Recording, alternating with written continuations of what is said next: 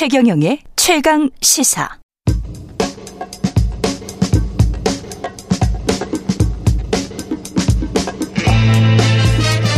네, 3부 시작하겠습니다. 청취자분들이 문자 많이 보내주고 계신데 저는 KBS 김준범 기자고요. 어, 새 진행자 아니고 최경영 앵커 휴가로 이번 주만 대신 진행하고 있습니다. 오늘 뉴스 일대기는 예고해드린 대로 오펜하이머 영화 지금 뭐 개봉 중인 영화기도 하고요 역사적 인물이기도 하고 이 얘기를 좀 해볼 텐데 오늘도 마찬가지로 뉴스톱 김준일 수석 에디터 KBS 박대기 기자 두 분 모셨습니다. 안녕하세요. 네, 네 안녕하십니까. 일단 저는 영화 안 봤습니다. 두 분은 보셨습니까? 네, 재밌었습니다. 음. 좋은 영화예요. 다만 이제 예. 이게 영화 포스터에 보면은 뭐 폭발하고 이렇게 해서 이게 액션 영화인가? 혹시 뭔가 이제 그 스펙타클이 있을 거라고 기대하시는 분들은 네. 그런 영화는 전혀 아니고요. 예. 네, 다큐멘터리에 가까운 영화입니다. 다큐멘터리에 가까운 영화인데 그래도 이렇게 전 세계적으로 흥행하는 거 보니까 이 크리스토퍼 놀란이라는 감독이 정말 대단한 것 같습니다. 음, 저도 타임이 3시간이라면서요. 예, 네. 3시간이라서 조금 당황했고요. 약 간 중간에 지루하다 뭐 이런 평가도 있어요, 사실. 근데 이게 워낙 이제 스펙타클한 오펜하이머란 인물의 인생 자체가 스펙타클하고 그 시대 상황이 너무 스펙타클한 거죠. 그러니까 원자 폭탄을 개발하기 위해서 미국의 뭐 이를테면 어벤져스가 모인 과학자 어벤져스들이 쫙 모여가지고 이제 어, 나치 이즘에 대항하기 위해서 독일보다 먼저 개발해야 되는 어떤 그런 임무를 띄고 뭐 이런 스토리 라인이 전체적으로 긴장감이 있고 여기 로스앨러모스라는 마을에 이제 다 마을을 만들어 가지고 거기다 모이거든요. 저는 이제 가봤어요 거기를 로스앨러모스. 그 마을이 무슨 마을입니까? 그냥 뉴멕시코에 있는 네. 황무지였는데 네. 이 과학자들을 통제하기 위해서 거기다 마을을 만들어 버립니다. 아, 보안을 위해서 보안을 위해서 핵폭탄을 개발하는데 참여하는 예, 예, 과학자들을 예. 과학자 예. 그래서 새로 예. 마을을 만드는데 그게 이제 그 마을이 아직도 남아 있고요. 네. 그 근처에 이제 뭐 핵폭탄 실험한 곳도 있고 화이트 샌드 이제 어, 뭐 국립공원도 있는데 다 가봤거든요. 그러니까 어 옛날 생각도 많이 나고 좀 그랬습니다. 예. 거기서 지금도 핵무기 연구를 하고 있습니다. 로스앨러모스에서. 예. 아 근데 뭐 놀란 감독이 뭐 보통 분이 아니기 때문에 네. 이 오펜하이머라는 인물을 논쟁적 인물을 왜 지금 이 시점에 다루어서 영화화했을까? 두 분은 어떻게 보셨습니까? 그거는 이제 오펜하이머 예. 감독이 스스로 인터뷰를 한, 해서 밝힌 바가 있는데 그때 오펜하이머 시대가 이제 핵폭탄을 만드느냐 마느냐 어떻게 뭐 누가 먼저 만드느냐 이런 게 논란이 됐던 시대라면은 음. 지금 시대의 핵폭탄이라고 할 만한 것이 있습니다. 뭐냐면 바로 인공지능이거든요. AI. 예, 네. AI를 미국과 중국이 엄청난 경쟁을, 경쟁을 벌이고 있고요. 서로 더 나은 AI를 만들기 위해서 그리고 AI가 어느 순간에 뭐 지적 능력을 가진 인간과 비슷한 그런 능력을 가지거나 자의식을 가지거나 그런 순간이 멀지 않았다 이런 그 추정도 나오고 있는 상황인데 그런 이제 기술을 개발할 때 과학자들이 과연 기술 개발 외에 어 이런 그 파급 효과에 대해 좀 생각해 봐야 되는 게 아니냐. 음. 이런 메시지를 예, 감독이 담으려고 했다. 이런 인터뷰를 한 적이 있거든요. 그래서 이제 뭐 그런 차원도 있겠습니다만 저는 이제 좀 또 다른 것도 봤는데 이게 지금 미국 이게 미국 영화잖아요. 예. 미국 같은 경우는 트럼프 주의자들이 상당히 많잖아요. 예. 보면은 상대방을 뭐 중국 간첩이다 음. 이렇게 또 극단적으로 몰아가는 그런 어떤 정치적인 어 파퓰리즘이라고 해야 되나요? 정치적인 극단주의, 메카시즘, 예, 예, 메카시즘 음. 이런 음. 것들이 나오고 있는데 그런 메카시즘에 희생된 대표적인 인물이 미국 역사에서 이 바로 이 오펜하이머입니다. 아 그런가요? 네. 네. 그렇기 때문에 이 사건을 지금 소환한 것은 그런 어떤 시대적인 배경이 있는 것이 아니냐 하는 게 음. 저희 생각입니다. 에디템 어떻게 보셨습니까?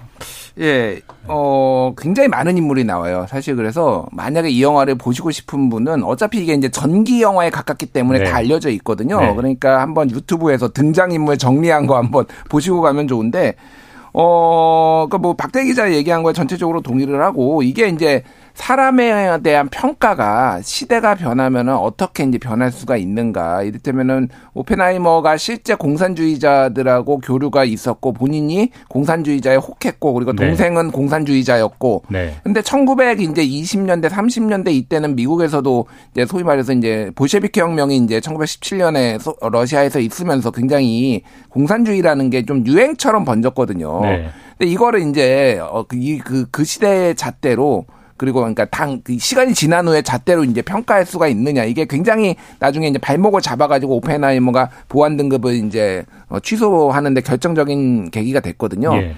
그러니까 여러 가지 이제 생각할 거리를 많이 던져준다. 뭐 뒤에도 얘기하겠지만 지금 한국적 현실 음. 뭐 이런 것들 재평가에 대한 어떤 기준 뭐 이런 것들이 조금 많이 생각해볼 거리를 던져주는 것 같아요. 네. 근데 오펜하이머는 핵폭탄을 개발해서 네. 2차 대전 미국 승전에 결정적으로 미국의 국익에 기여한 인물인데 네. 왜 메카시즘에 몰린 겁니까? 네, 그런 인물조차도 예. 뭔가 작은 결점을 잡아가지고 뭐 이게 결국은 그 너희 네가 이제 예를 들어서 공산주의자대로 친했기 때문에 아, 네. 뭔가 정보를 넘기거나 이렇게 하거나 아니면 정보 넘기는 사람들을 봐준 게 아니냐 이런 의혹들이 있었던 것이죠.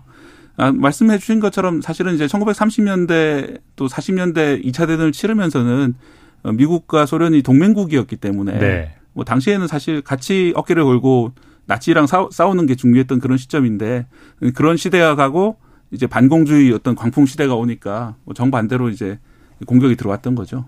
그럼 좀 때 아닌 이념 논쟁에 대한 좀 우회적인 뭐 비판 아니냐 뭐 이런. 네, 지금 미국에서 네. 벌어지고 있는 모습들. 트럼프는 사실 다음 대통령이 될 수도 있는 사람이잖아요. 예. 뭐 그런 것들에 대한 어떤 우회적인 경고가 아닐까 이런 생각이 들었습니다. 오펜하이머는 사실 뭐 시대를 바꾼 과학자 이렇게 평가할 수도 있을 것 같은데 아까 박 기자님 네. AI 비유도 들어주셨는데 네. 그런 인물에 대한 어떤 어떤 또 다른 측면의 고찰 이런 건 없었습니까 영화에? 음, 예. 어떤 다시 죄송합니다. 그러니까 이게 이 사람이 예, 어떻게 보면 시대를 바꾼 굉장히 음. 어떤 그 상징적인 인물이잖아요. 예, 예. 근데 네. 그 사람을 굉장히 좀 여러 가지 다층적으로 다뤘을 것 같아요. 무려 3시간이라면. 그렇죠. 그러니까 예, 그런 어떤 메카시즘 측면 말고 음. 다른 측면에서 좀, 좀 짚어볼 만한 영화의 포인트들은 그러니까 예. 제가 이제 흥미롭게 봤던 거는 저도 이제 대략적으로는 알고 있었는데 이제 디테일들이 굉장히 많았어요. 여기에 이제 참여하는 과학자들이 굉장히 많습니다.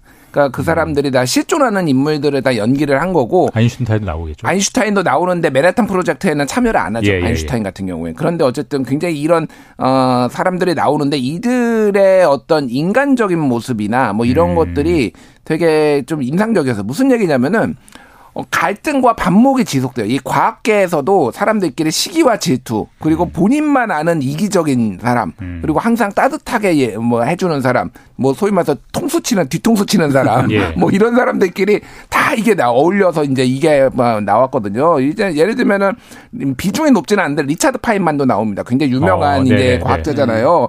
거기에서는 그냥 세상 어 뭐라고 해야 될까요? 천진난만 천진난만 그리고 이게 군인들한테 이제 통제를 받고 있는데 그 규율에 절대 안, 안 따르는 사람 이렇게 이제 약간 괴짜처럼 나오는데 음. 이게 그 실제적으로 거기에 과학자들이 이제 통제된 상황에서 있으니까 얼마나 스트레스 받겠어요. 네. 근데 리차드 파인만 같은 사람이 웃겨주고 그러니까 그런 스트레스와 압력을 좀 해소하는 뭐 이런 음. 역할을 한다든지 그래서 누구 한 명도 다 버릴 사람이 없이 여러 가지 인간 삼라만상 과학자들이 다 쓸모가 있더라. 뭐 네. 뭐 이런 굉장히 좀, 좀 흥미로웠던 그런 부분이 있었어요. 네. 박대 기 자님 일종의 과학 도시니까 네. 실제로 그래요?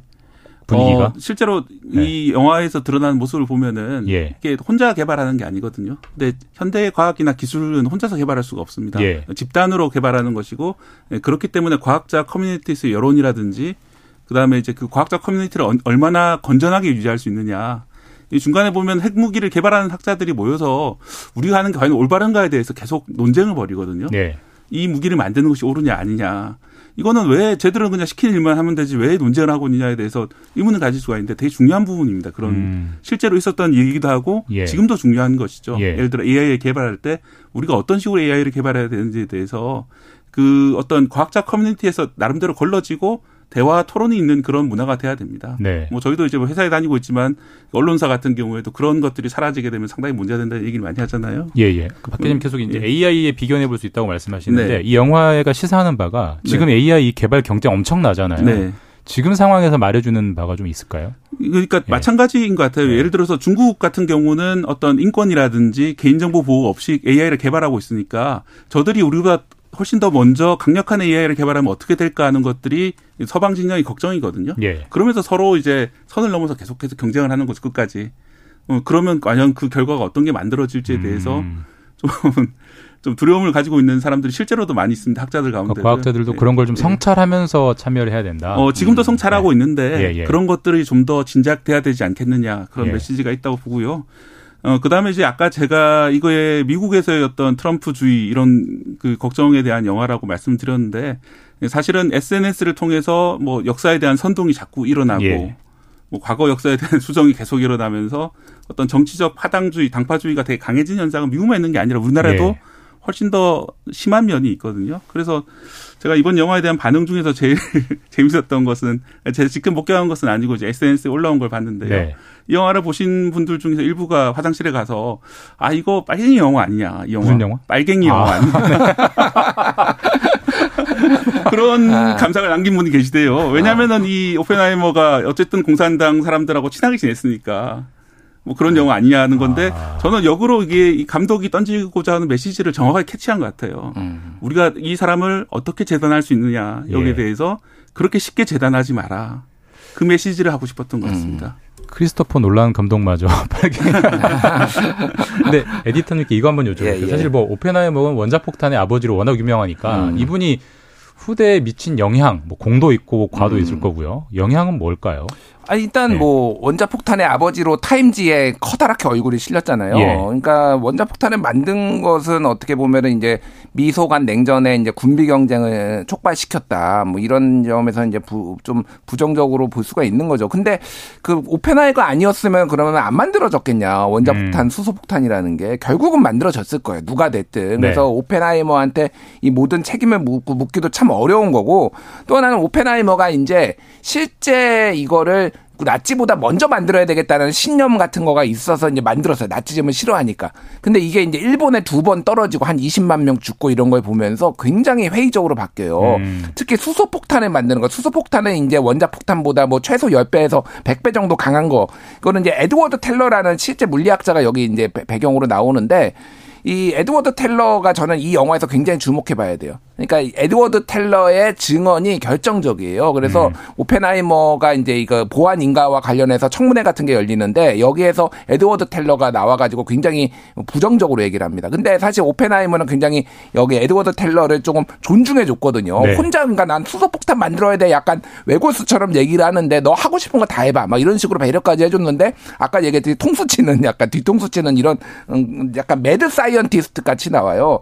그래서 이제 여러 가지 이제 시사 하는 바가 많은 거죠. 그러니까 사실 이, 이 회의하는, 회의하는 과학자, 이게 정말로 필요하구나, 이 사회에서는. 그 뭔가를 성취를 하려는 것도 있지만 이 어떤 기술의 부작용에 대해서도 고려를 하는 이런 과학자들이 좀 필요하지 않나, 이런 것들이 음. 이 영화의 교훈이 아닌가 그렇게 생각이 듭니다. 예. 청취자 김재영 님이 문자 보내주셨는데 놀란 감독은 이 영화를 통해 과학자들의 욕망에 대해서도 말하고 싶었던 것 같습니다. 네. 두 분과 뭐 비슷하게 그런 면도 네. 있습니다. 왜냐하면 이게 사실 참여한 물리학자들 중에서는 진짜 이게 작동하는지 알아보기 위해서 하셨던 분도 분명히 있는 거거든요. 왜냐하면 새로운 걸 보면은 거기 뛰어들고 싶어하는 게뭐 각자뿐만 아니라 인간의 욕망이기 때문에 하지만 그 뒷감당은 해야 된다는 얘기죠. 지금까지 관객 수가 240만이더라고요. 음, 네. 앞으로 보실 분들이 더 많을 텐데 저도 아직 안 봤고 네. 영화 보실 분들에게 스폰하지 마시고요. 음. 이건 좀 염두에 두고 보시라 팁을 좀 주신다면 납게 두 분 다. 저는 이 얘기를 예. 하고 싶어요. 이게 공교롭게도 작년 12월 15일에 오펜하이머의 보안 접근 권한 취소를 68년 만에 철회를 했습니다. 네. 그러니까 이게 잘못됐다. 당시에 있었던 어떤 그 위원회가 규정도 위반했고 오펜하이머는 애국자다. 충성심과 애국자를 확인했다라고 사과하고 그 음. 그 조치를 되돌렸거든요. 그러니까 역사에 대한 어떤 어떤 재평가가 음. 다시 이루어진 거죠. 그러니까 저는 이게 국내 문제에서도 최근에 이를테면 홍범도 장군 뭐 재평가 논란이 있잖아요. 그러니까 네. 우리가 사실은 홍범도 장군이 역사 속에 잊혀졌다가 2020년에 유해를 네 모셔오고 뭐 이런 과정이 있는데 네네. 이게 이런 식으로 한 쉽게 재평가를 하는 게 맞는가? 음. 그리고 그거에는 조심해야 되고 이분의 어떤 맥락들 이런 것들을 봐야 되지 않나? 저는 그게 좀 가장 큰 네. 교훈 같아요. 박 기자님은 짧게. 네, 이게 예. 보면은 오펜하이머를 무조건 영웅시하는 것은 아니고 뭐 그 사람이 장점과 단점, 한계 이런 것들을 명확하게 보여주거든요. 네네. 그래서 이제 아 내가 영웅을 만나러 가야 된다 이런 생각이 아니라 어떤 한 사람의 인간을 음. 만나러 간다 이렇게 생각하시면 좋을 것 같습니다. 네 여기까지 듣겠습니다. 뉴스톱 김준일 수석 에디터 그리고 KBS 박대기 기자와 말씀 나눴습니다. 최강 시사 지금 듣고 계신 시각은 8시 44분 지나고 있습니다.